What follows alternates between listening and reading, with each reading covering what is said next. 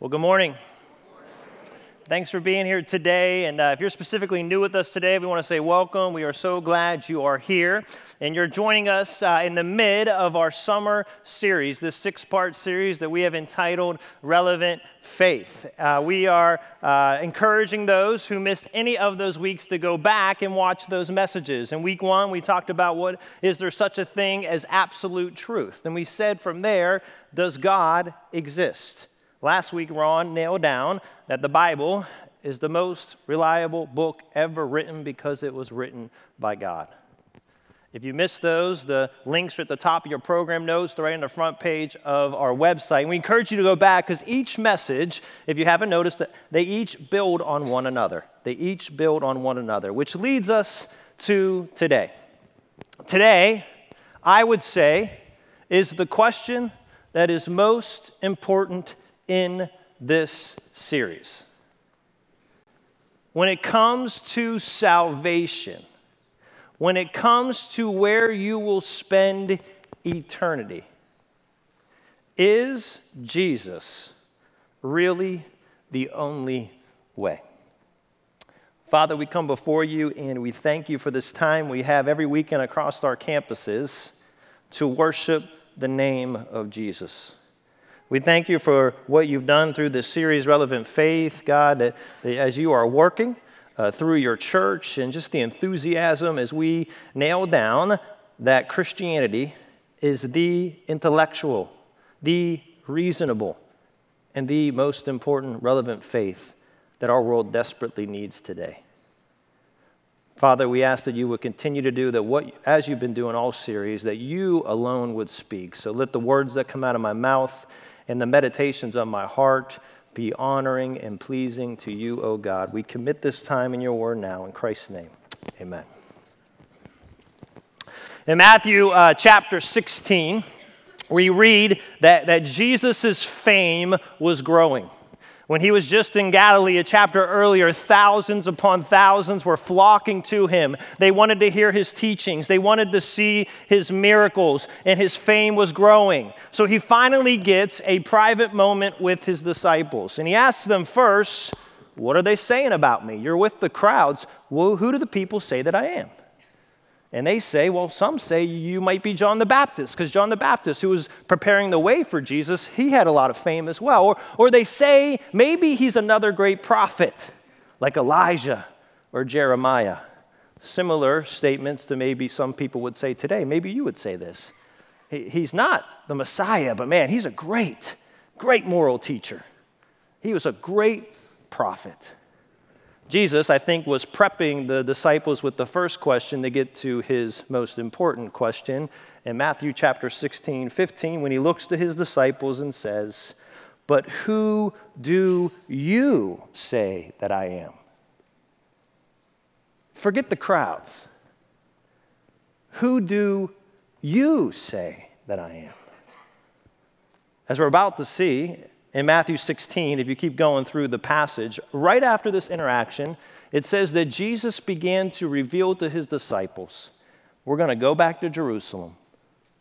I'm going to be arrested, beaten, crucified, and I will rise again. So it is critical. Time is of the essence. You need to decide. You've seen the evidence, you've seen my work. Who do you say that I am? I believe that is the most important question every person in this room must answer in their lifetime. Jesus is asking you today Who do you say that I am?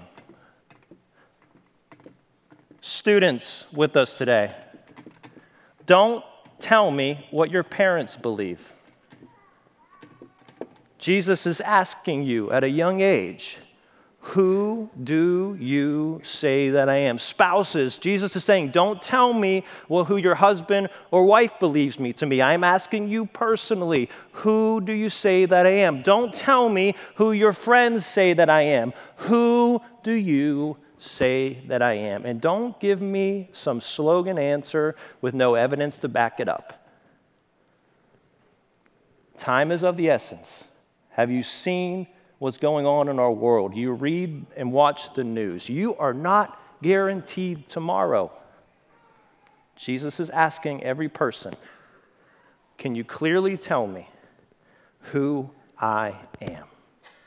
You see, we live in a day and age of religious pluralism, meaning today it is believed that all religious claims are equally valid.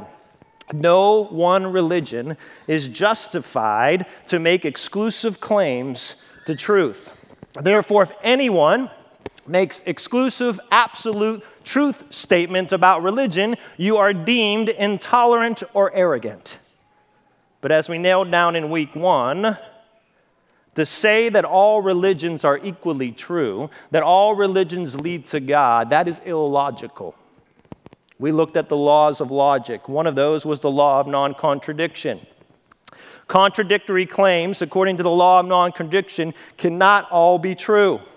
Aristotle from the fourth century said the law of non contradiction is self evident, meaning it's undeniable. That means if Christianity says Jesus is the only way to God, and all the religions say Jesus is not the only way to God. They can't both be true, they are mutually exclusive. This statement excludes the possibility of the other. And that leads to the law of excluded middle that we covered in week one, which says it's either one or the other. A statement is either true or its negation is true. They both can't be true, they both can't be false. In our relativistic culture that's based off feelings and emotions and not objective facts anymore, the, the relativistic quote, people often say, true for you but not for me, doesn't work in logic. And it does not work when it comes to the statement, is Jesus the only way to God? It can't be Christians, fantastic for you. Jesus is the only way to God for you, and you're good to go. Awesome, that's true. And I believe He's not the only way to God, and that's true as well. We're all good. If you love someone, you must speak truth to them. That is irrational. That is illogical, but in a day of relativism, in a day of religious pluralism, that's exactly what people do with religion. Logically, mutually exclusive religious beliefs cannot lead to God, and that's why. If Islam is true, it's eternally dangerous to your soul not to be a Muslim. If Christianity is true, it's eternally dangerous to your soul not to be a Christian. They have mutually exclusive religious beliefs. Just think about the differences on our topic today on who is Jesus. Look at the major religions and their statements of him. Islam says that he's a human prophet. He was a messenger from God like Muhammad. He's not God, and he was not crucified. Judaism says he was a respected teacher, but he was the false Messiah. They're still waiting for their Messiah. He's not divine and he certainly did not resurrect from the dead. Buddhism doesn't have much to say about Jesus beyond he was just an enlightened human teacher. Mormonism says he's not eternal, he was a created being. He was the firstborn spirit of the Heavenly Father. Only Christianity says he is the Messiah, he is the Savior the eternal Son of God, fully God, fully human. He was crucified, He did resurrect, and He is the only way to God. You know, if we stop playing games about the eternity that comes to these statements, we can forget the bumper sticker coexist when it comes to religion. Logically, all religions contradict, they just do. Either Jesus is the only way to God or he is not. And that's true for all people in all times and all places. To answer that question, we're going to look at three areas today. We're going to look first at the non Christian historical sources. Outside of the reliable New Testament scriptures, we're going to look at what other historians said about Jesus. Then we're going to turn to scripture. We're going to look at biblical prophecy and also the resurrection. And then we'll go to the source himself. We'll look at exactly who Jesus claimed to be. So here we go. Let's begin with the non Christian sources. Leading the way in these group of writers is two, probably the two most prominent historians of the first century. It is the Jewish historian Flavius Josephus and the Roman historian Cornelius Tacitus. Josephus is considered by many the greatest Jewish historian of his time. He served immediately after Christ's death, burial, and resurrection under the Roman Emperor Domitian. There, he authored his autobiography and two major historical works, including his most famous 20 volume Antiquities of the Jews. In his writings, he references Jesus. He also talks about the half brother of Jesus, James. Tacitus is considered by many the greatest Roman historian of his time. His famous work, called the Annals, gives the history of the Roman Empire from Tiberius, who was the emperor during Jesus' time, from AD 14 up through Nero, AD 68, the pipeline of Jesus' ministry. If you look at Tacitus's writings, he includes accounts of Jesus' crucifixion, when Tiberius was emperor and Pilate was his appointed leader in Judea. Tacitus also confirms that Christianity spread like wildfire after this guy, Jesus. With those two prominent historians leading the way, there are 10 known first and second century historians, sources who have been attributed to mentioning Jesus within 150 years of his life. Here's that list. If I tried to read them, I would mispronounce most of them, so you can look at them yourself. Think about this. During that same period, 150 years, Jesus is referenced by 10 known non Christian sources. The actual emperor of his time, Tiberius, is only known to be referenced by nine non Christian sources. Jesus is mentioned more than the actual Roman emperor of his time. I share that because the notion that Jesus never existed is unreasonable. And what is amazing, if you look at what they say about Jesus, it is amazingly consistent, the storyline of what we see in the New Testament. Let me make this clear. None of these historians claim to be believers. None of them claim that Jesus is the Messiah. They're just recording history. But, but look, when you put what they say about Jesus together, look how consistent it is with New Testament history. Summary says this Jesus lived during the time of Tiberius Caesar. He lived a virtuous life. He was a wonder worker. He was known to do miracles. He had a brother named James. He was acclaimed to be the Messiah. He was crucified under Pontius Pilate. He was crucified on the eve of the Jewish Passover. Darkness and an earthquake occurred when he died. His disciples believed he rose from the dead. His disciples were willing to die for their belief. Christianity spread rapidly as far as Rome. His disciples denied the Roman gods and worshiped Jesus as God. The notion, again, that he never existed is unreasonable. And I would argue the non Christian sources, again, support what we see in New Testament history about Jesus' life including that the disciples certainly, the early church, believe he was who he says he was and were willing to die for their beliefs. Will Durant wrote what many consider uh, either the best or one of the best uh, summaries of history in history. He actually won the Pulitzer Prize for his work called The Story of Civilization, an 11 volume work. Durant, not a believer again, but he wrote a chapter on Caesar and Christ. And listen to how he sums up his chapter on Jesus. No one reading these scenes, meaning the scenes of the New Testament, can doubt the reality of the figure behind them that a few simple men should in one generation have invented so powerful and appealing a personality, so lofty and ethic, and so inspiring a vision of human brotherhood. That would be a miracle far more credible than any recorded in the gospel. Durant says if these guys could make up the collection of stories that they had, that's a bigger miracle than the actual miracles they recorded themselves. After two centuries of higher criticism, the outlines of the life, character, and teaching of Christ remain reasonably clear, and Durant says, constitute Jesus is the most fascinating feature of the history of Western man. Here's the deal about Christianity people who want to say Christianity is a blind faith have no idea what they're talking about. Here's why Christianity can actually be tested. Why? Because our whole faith relies on a person who actually existed in history. If Jesus was never born, if he was never crucified, if he was never resurrected, our faith is void. Jesus existed.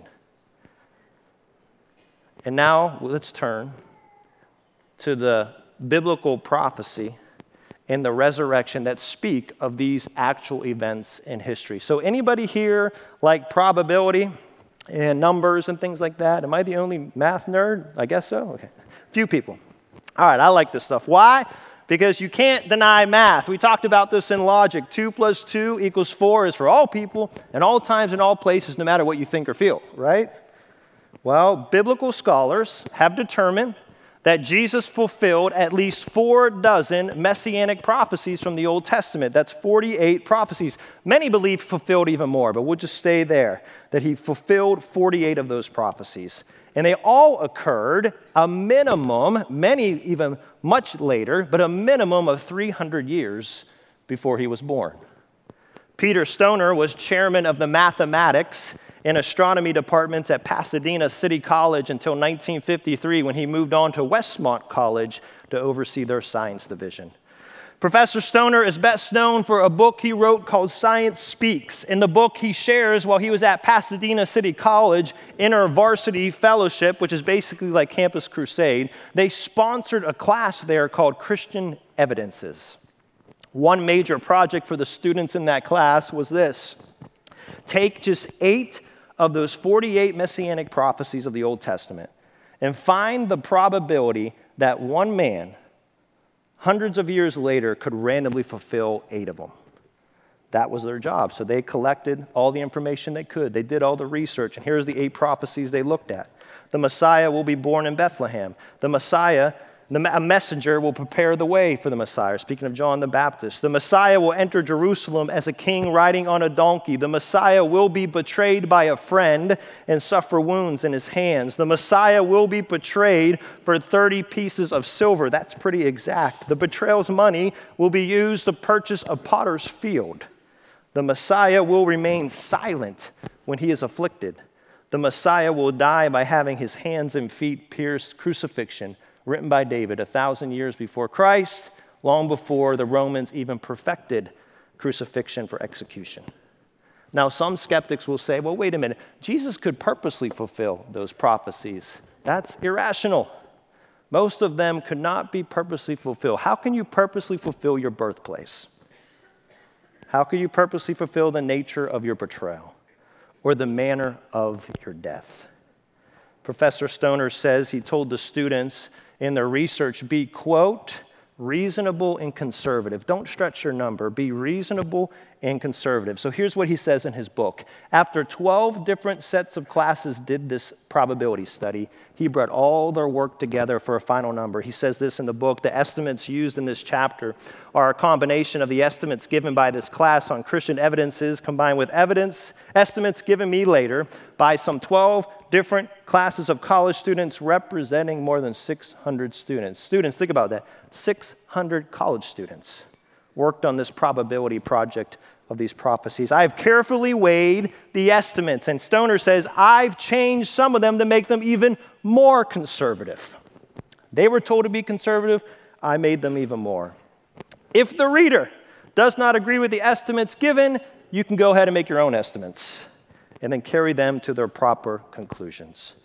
Dr. Harold Hartzler, who oversaw the American Scientific Affiliation, led a committee to review his work and said the mathematical analysis included here is based upon principles of probability which are thoroughly sound. I give you all that background. Let's say this wasn't some random number thrown out there. 600 students researching, such as the population of Bethlehem at that time and the, connection with looking at all these details, told to be conservative. Dr. Stoner took their work, made it more conservative, and here's the final number he presented. The chance that Jesus could fulfill just those eight prophecies is 1 in 10 to the 17th power. That is 1 in 100 quadrillion. To illustrate that number, Stoner says this He says, Take a man, put him in the state of Texas, right in the middle. Now fill the entire state up with silver dollars up to his knees. Blindfold him Go pick one silver dollar throughout the state, just one, and put a black check mark on it. When you release the blindfolded man, the chances as he roams the state of Texas that he picks up the one and only silver dollar first with the black check mark, that's about the same probability Jesus had to fulfill those eight prophecies. Here's the point when people say the fulfillment of prophecy in the life of Jesus is not important or was accidental. They don't know what they're talking about. And keep in mind, he did not fulfill just eight. He fulfilled at least 48. And Stoner says it's hard to even fathom this number. But to the best of his ability, he says the odds that Jesus could fulfill all 48 is 1 in 10 to the 157th power. 1 in trillion, trillion, trillion, trillion, trillion, trillion, trillion. Trillion, trillion, trillion, trillion, trillion, trillion. I just labeled this number hashtag impossible. unless, unless Jesus is who he says he is. Unless he is God in the flesh, the only one who could fulfill those prophecies as the true Messiah. And only God could accomplish the greatest, most important moment in all of history his resurrection. The resurrection is found in the New Testament Gospels, which Ron presented last week as the most reliable, the most preserved, and the most trustworthy book in history. For those of you who might be new and wondering why the resurrection is so important, here's what Paul says in 1 Corinthians 15, verse 14. If Christ has not been raised, then our preaching is in vain and your faith is in vain. If Jesus never resurrected from the dead, we are wasting our time. Because the Bible says, which matches with reality, that as human beings, we are sinners by nature. We are born into sin and there's nothing we can do to get to God. All other religions, most of them say, you work your way to God. No, no, no. Christianity says you can't get to God. He's the perfect, holy, sovereign God. A sinner like me and you, we can't get to Him. So God came to us. Jesus, born of the Holy Spirit without sin, lived the sinless life that you and I could never live. And just like prophecy said, he was born in Bethlehem. And just like David wrote a thousand years before he was even born, he was crucified. And he rose again.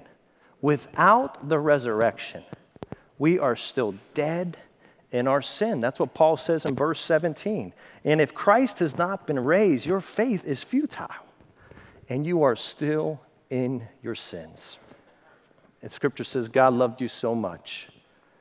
What you could not do for yourself, his son came to do for you, do for me. A real person, real events recorded in history. I believe the greatest evidence that the resurrection actually happened is what we see in the early church, as recorded in these non historical sources, who say, I don't believe this guy was the Messiah, but we can't deny this. Christianity spread like wildfire after this man. Paul says that over 500 witnesses saw the resurrected Jesus. In Scripture, there's at least 12 distinct instances where Jesus appeared to individuals or groups of people after his resurrection. And Paul pretty much sums it up in that same chapter, verses 4 through 6 that he was buried, that he was raised on the third day according to the scriptures, and that he appeared to Cephas, that's Peter, then to the 12, that's the disciples, and then he appeared to more than 500 brothers at one time, most who are still alive. Think about that. 500 witnesses saw, heard, some even touched Jesus. The greatest evidence of the resurrection is the movement of the early church. Christianity spread like wildfire. Here's what's amazing. That, that's why Durant and what we're about to see, a lot of people are baffled by the church. You know why? If you look at the writings, starting with scripture about the disciples, they were timid dudes. They often doubted, even when Jesus was in their face. Peter, Peter, leader of the New Testament church, denied Jesus three times when Jesus was on trial. What happened to this timid group of people that changed them in a moment? And they became the bold leaders of the church. So much so that the Sanhedrin, the Jewish Sanhedrin, when they brought uh, the disciples before them who were making this commotion and this movement, they looked at them and said, These are uneducated men. How are they doing this? They had saw the resurrected Jesus, and that forever changed them. Pinchas Lapide was an Orthodox Jew uh, he was a famous New, Tes- uh, New Testament scholar in the 20th century.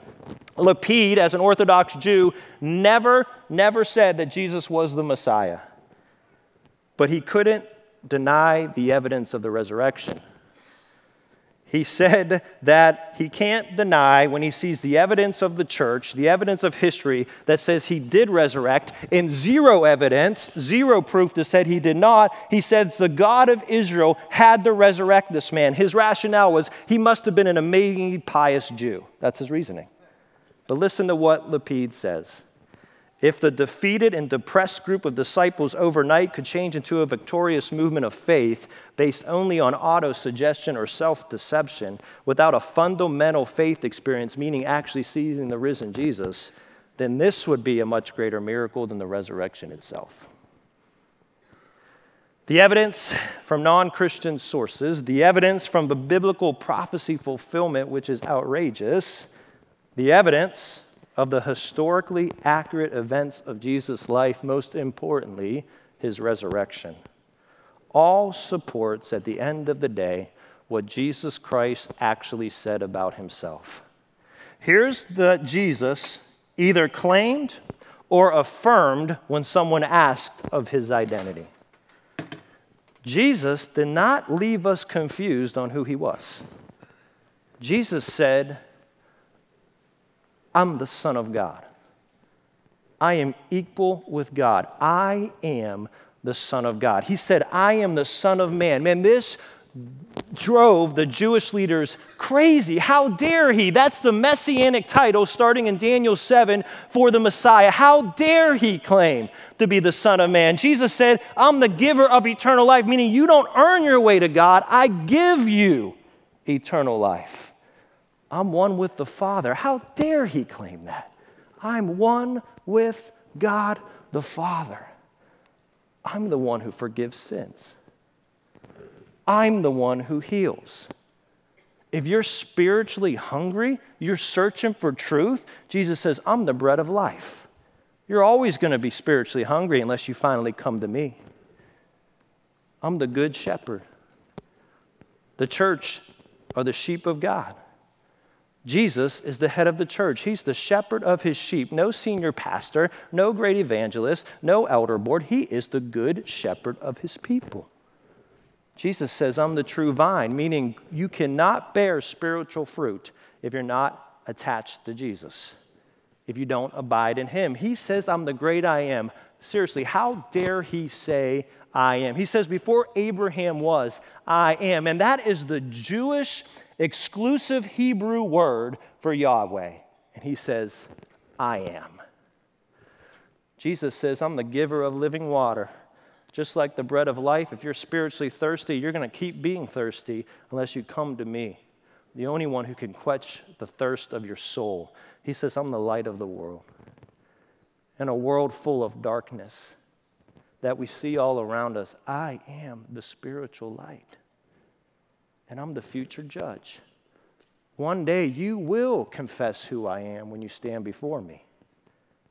And I'm the judge of where you spend eternity. Lamb of God, in your notes, I should have took it out or just put JTB next to this one. John the Baptist said this one, not Jesus. As Jesus walked by, he says, There's the Lamb of God, meaning that final perfect sacrifice for sin. We're going to drill down that in the coming weeks. He's the door of salvation, He's the exclusive entryway for salvation from your sin. When, he was, when a woman asked him, Are you the Messiah? He says that it is so. I am. He says, I'm the Savior. And he could not get more clear on who he was as what he said in John 14, 6. Is he the only way to God? Jesus says, I am the way. I'm the exclusive path to salvations. Christians, before they were actually called Christians, were first called in Acts chapter 9 as the people who belong to the way. As Jesus said, I am the way. He says, I'm the truth, meaning I'm the manifested truth. I'm not merely ethical truth, I am the source of all truth. Going back to absolute truth, we don't create truth, we discover truth. Says God is truth, and Jesus was the manifested truth. I'm the truth. And he says, I'm the life that speaks of his deity. Jesus doesn't merely just have life, he's the source of life. He is the resurrected life. Here's the deal. Going back to that question right there Who do you say that I am? I agree, based off what Jesus said about himself and who he claimed to be. There's only three logical conclusions on your answer to that question. And good moral teacher is not one answer he left you with. Listen to what C.S. Lewis says, who was a devout atheist most of his early adult life till he examined the evidence of Christ. And he says this I am trying here to prevent anyone saying the really foolish thing that people often say about him. I'm ready to accept Jesus as a great moral teacher, but I don't accept his claim to be God. That is the one thing we must not say. A man who was merely a man and said the sort of things Jesus said would not be a great moral teacher. He would either be a lunatic on a level with the man who says he's a poached egg, or else he would be the devil of hell you must make your choice. Either this man was and is the Son of God, or else he's a madman or something worse. You can shut him up for a fool, you can spit at him and kill him as a demon, or you can fall at his feet and call him Lord and God.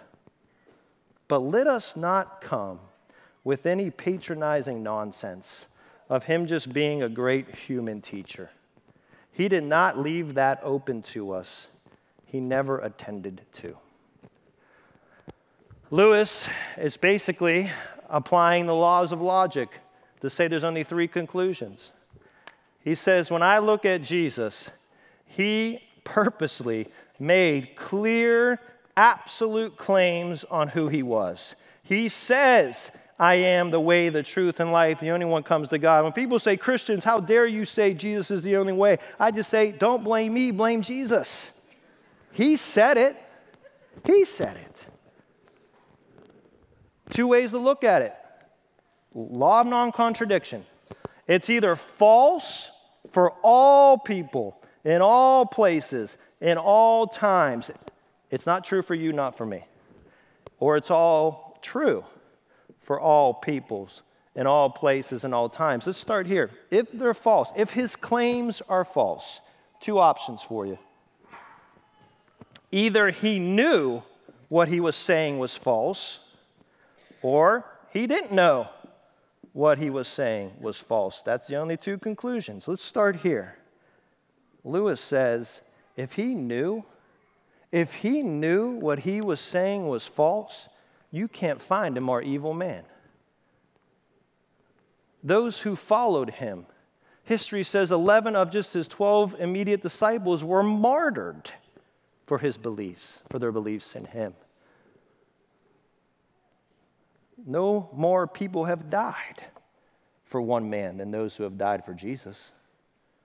Just recently, the United Kingdom commissioned a report from the British Foreign Secretary that says the killing of Christians in the Middle East is reaching what the UN classifies as almost near genocide levels. They say that those being persecuted in the Middle East, of all religious groups, 80% make up the category Christian. Here's what they say in The Guardian that reported on that report millions of Christians in the region have been uprooted from their homes. Many have been killed, kidnapped, and imprisoned and discriminated against, the report finds. The level and nature of persecution is arguably coming close to meeting the international definition of genocide, according to that adopted by the UN. If he knew what he was saying was false, Lewis says, one classification Jesus is evil. If he didn't know, if he didn't know, he is the most brilliant lunatic we've ever seen in history. The most brilliant, if he just had no idea that he was wrong. Those are your two options. Jesus doesn't leave you the option of great moral teacher. Look what he said. Look at what's been done because of what he said. Those are your two options if it's false. Or, or, if he actually is who he says he is, he is the Savior. He is the only way to a relationship with the living God. The question is have you made him Lord? Those are your three options. Oh, forgot the last one to make it all flow liar. Liar, lunatic, Lord. Those are the three options I agree that Jesus left us about his identity. Back to Matthew 16 as we wrap this up. Jesus says, Time is of the essence. You need to nail down, disciples, who do you say that I am? And Peter, like usually he does, is first to speak, it seems. And I'm asking you, is your answer to that question as clear as Peter's? Peter says, You are the Christ meaning the anointed one, the Messiah. Jesus, I believe you are who you say you are. You're the only way to salvation. And he makes sure it's clear. I don't just think you're a great moral teacher that teaches about salvation. No, no, no. You're God in the flesh. He says, You are the Christ. You're the Son of the living God. Can you say that with clarity today? That you have come to the place where you realize that I am a sinner, like the Bible says. No matter how hard I can do to work to God, I know I can't get there. So praise God that He sent His Son, that He really was born, that He really lived the sinless life, that the events of His crucifixion, His burial, and resurrection actually happened. Because He was the only one without sin he was the only one who could take our place, and He bore your sin on the cross. Is God speaking to your heart today? I say that because listen, to, look what Jesus says in verse 17. He says, Simon, you are blessed. Why? He says, Simon Bar Jonah, meaning he takes him back to his birth name. Bar Jonah means son of Jonah, uh, Peter's earthly father.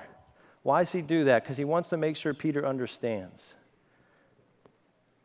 For flesh and blood has not revealed this to you, meaning, I have zero power. I could have 60 whiteboards on this stage with all the evidence in the world. I cannot convince you that Jesus is who he says he is. Only God can open your heart to the gospel. Only God can convict the sinner of his sin. Only God can look at you and say, I love you no matter what you've done. It's not about what you've done, it's about what my son has done. And he says, You are blessed because this, w- this was brought to you by my Father who is in heaven. My prayer is God has taken all the evidence. He, he did, it, are you kidding me? A blind faith? It's the most reasonable faith. This actually happened in history. But all the evidence in the world cannot convict your heart. God can. Is God drawing you to Himself today? Where today you can leave here with confidence knowing your eternity doesn't start later, it starts right now. That you could be secure in Jesus Christ forever by saying, You're the Christ. You're my Messiah. I trust in you. I confess my sin. And as Paul says in Romans 10 9, I confess with my mouth that Jesus Christ is Lord. And I believe not just here in my heart, God raised him from the dead. And I want to talk to the church, my brothers and sisters here at the Bible Chapel. If you go read any of those relevant faith books we recommend, a lot of them will say one of the barriers to Christianity with them and Christianity are Christians who proclaim Jesus is Lord, but man, they don't look any different than anyone else. Their life doesn't reflect that proclamation. Will we be a church when people talk about the Bible chapel? Look, I don't know what goes on there, but they at least live, breathe, and act like what they proclaim to trust in. We're going to end with that song we started with uh, earlier that Rick sang. Can you truly say, can we truly say, when it comes to our life, there is no rival to Jesus? Nothing that competes with our time, talents, and treasure. Man, it is noticeable. He reigns. Can people look at your life? I questioned myself this week going through this. Can people say, Dave loves Kristen, he loves his three children, but man, there is no equal to his heart than Jesus Christ? Does Christ have all of you? You're secure in him, but are you living in a way that there's no equal to Jesus Christ? And will the Bible Chapel be a church where people say, that's a church where Jesus Christ reigns supreme?